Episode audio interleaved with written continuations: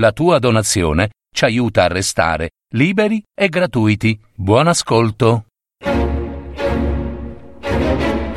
Mitologia. Storie degli dei, di amori, inganni ed eroi. Parole di storie.net.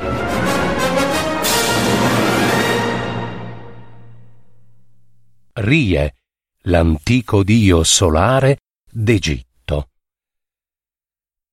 L'Egitto è per noi un mondo meno lontano rispetto ad altri. Tutti sappiamo dove sia. Basta uno sguardo rapido su una cartina geografica del mar Mediterraneo e lo troviamo lì, proprio sul grande delta del fiume Nilo, dove migliaia di anni fa iniziarono a formarsi i primi villaggi e città, per poi estendersi in una vasta regione fertile e rigogliosa.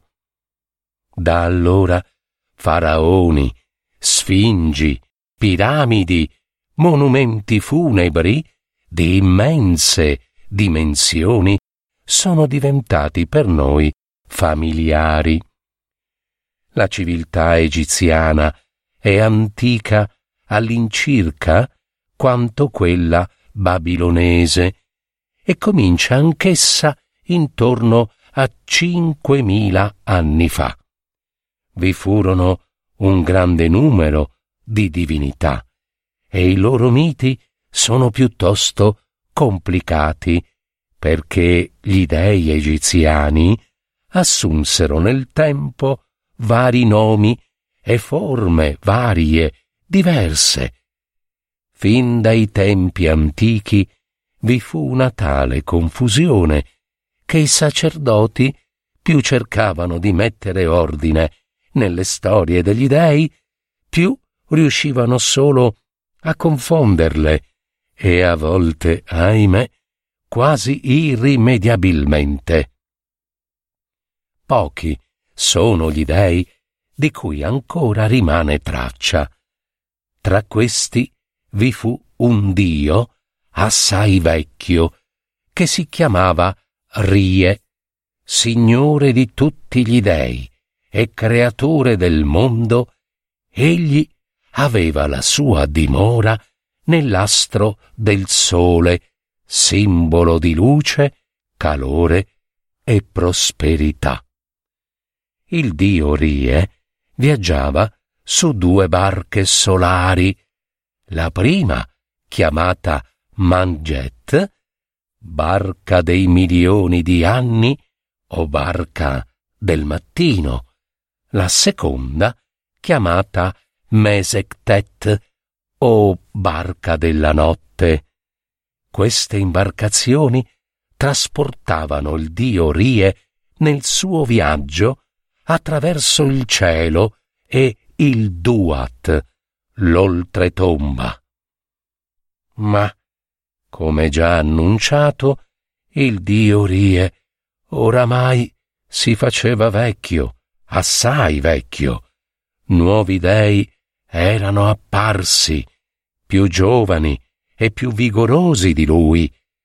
Per questo riusciva difficile all'antico dio solare reggere l'insieme dell'universo con la forte e sicura mano di un tempo. Nonostante tutto, il dio Rie rimaneva il più potente di tutti grazie ad un segreto. Nessuno degli dei conosceva il suo vero nome da sempre rimasto sconosciuto. In quel nome era raccolta tutta la sua forza.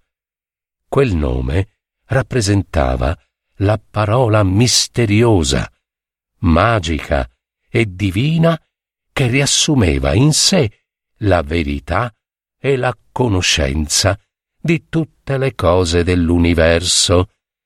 Chi lo avesse scoperto avrebbe assunto una forza invincibile.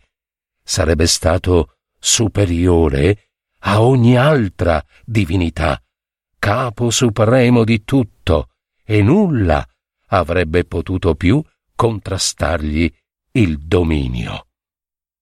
Il tempo degli dei non scorre quanto veloce appare quello degli umani, ma scorre anch'esso inesorabilmente, seppure quasi impercettibile nel suo divenire.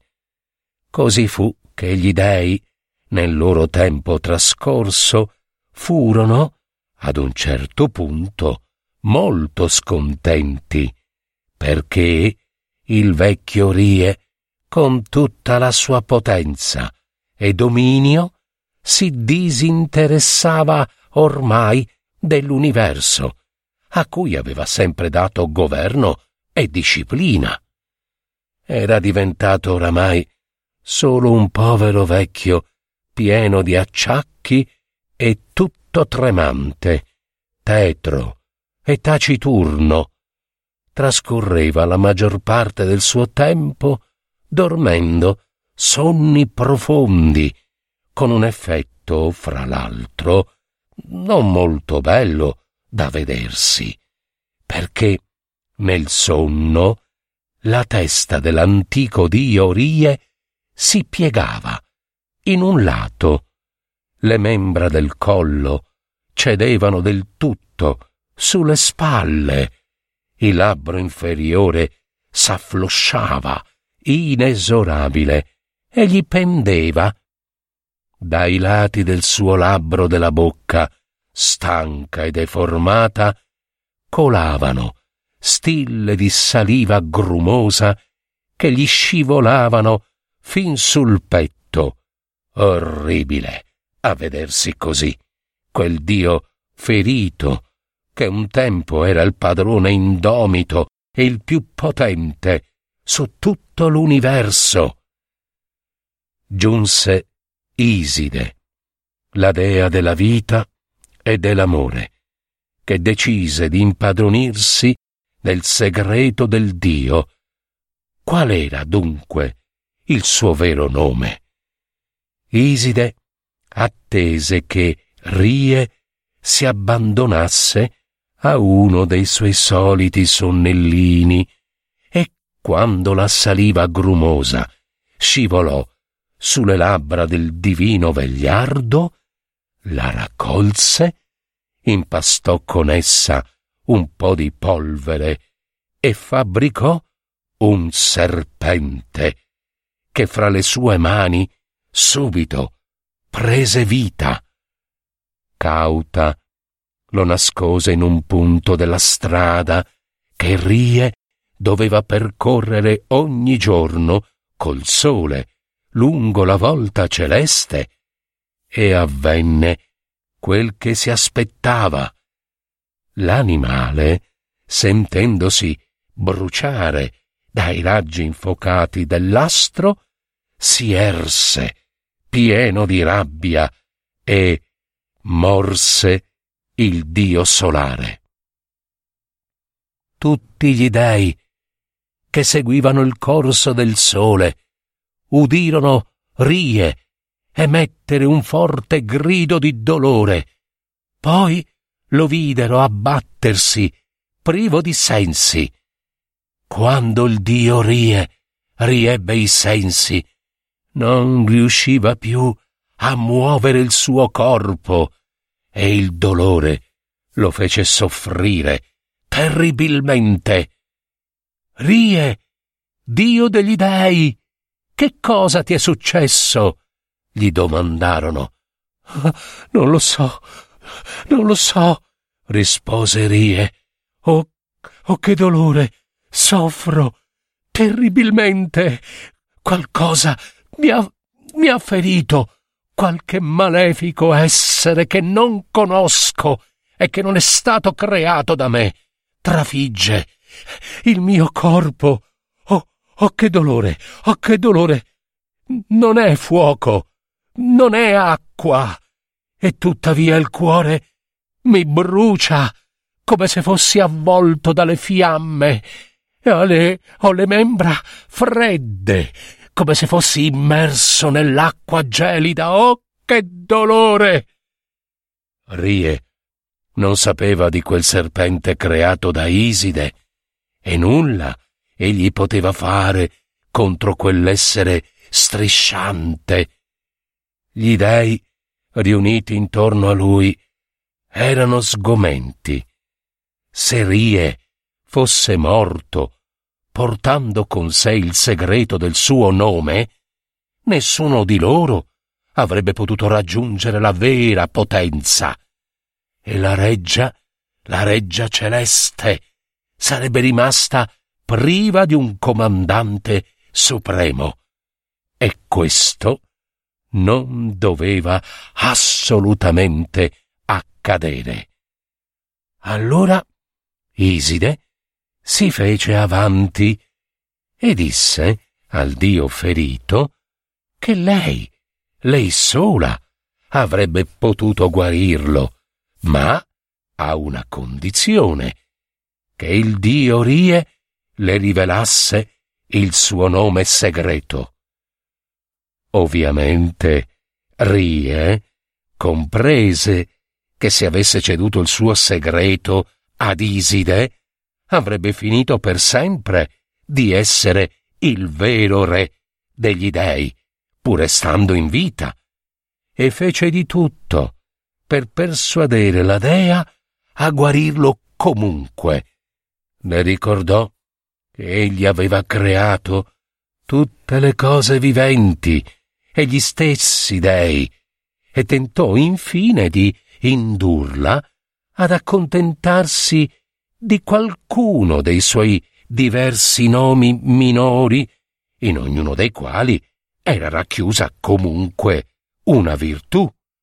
Ma Iside fu inflessibile. Non dipende soltanto da me, disse Iside.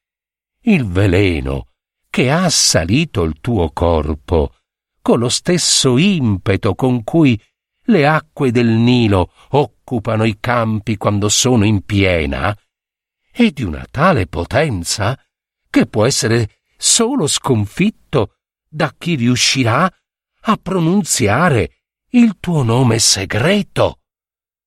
Rie dovette rassegnarsi, si appartò con Iside e le confidò quanto voleva sapere. Subito il veleno si allontanò da lui. Ma da allora il Signore degli Dei, senza più il suo potere e la sua forza, fu considerato con assai minor rispetto dalle altre divinità. Nella vecchiaia e nel suo veloce cammino, che privò di ogni movimento l'antico dio Rie, le sue ossa divennero d'argento, il suo corpo d'oro, i capelli ricchi di pietre preziose. Era ormai un prezioso idolo, privo di vita. Gli uomini, che pure erano sue creature, non ebbero più paura di lui. Lo derisero e gli si ribellarono Marie manteneva ancora una vitalità che si era raccolta tutta nel suo unico occhio, dal quale ad un certo momento sprigionò un terribile e mortale sguardo, assai più potente di una folgore. Quello sguardo assunse la forma della dea Ator e, rapido, si scagliò sull'ingrato genere umano, il quale, in pieno terrore, scappò e corse a rifugiarsi nel deserto, abbandonando le città e le campagne. Ma Ator inseguì nel pieno del furore quella moltitudine di uomini, li raggiunse e li sterminò senza alcuna pietà. Poi tornò dal vecchio dio Rie, inorgoglita e felice della sua impresa. Rie dapprima fu soddisfatto della vendetta, ma più tardi si allarmò, accorgendosi che Hathor era divenuto invincibile ed era sua ferma volontà continuare l'opera di distruzione, rischiando così di eliminare tutta l'umanità della terra. Per evitare che ciò accadesse, il vecchio dio Rie, ormai incapace di muoversi e di frenare la folgore distruttrice che proveniva dal suo unico occhio, escogitò un'astuzia. Fece preparare da geni e demoni una bevanda composta di birra e di succo di melagrana, rossa come il sangue. Poi ordinò che fosse versata nel deserto così da sembrare un grande lago. Quando Ator si preparò allo sterminio finale dell'umanità, vide quel lago rosso, credette che fosse sangue e si diede a dissetarsi con l'avidità d'una grande sete, dimenticando in quell'ebbrezza ciò che voleva fare contro l'umanità. E gli uomini furono salvi. Tuttavia, il vecchio dio Rie, oramai stanco e amareggiato, decise di ritirarsi. Trasformò in Giovenca la dea Nut, le salì in groppa e si fece portare da lei negli alti cieli, dove si limitò a dirigere il corso del sole. Ma del destino degli uomini e delle loro vicende non volle più occuparsene. Quel compito oramai spettava ad altri dei e demoni.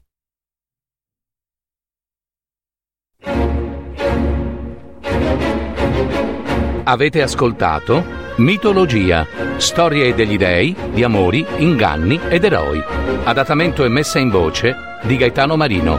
www.parolidistorie.net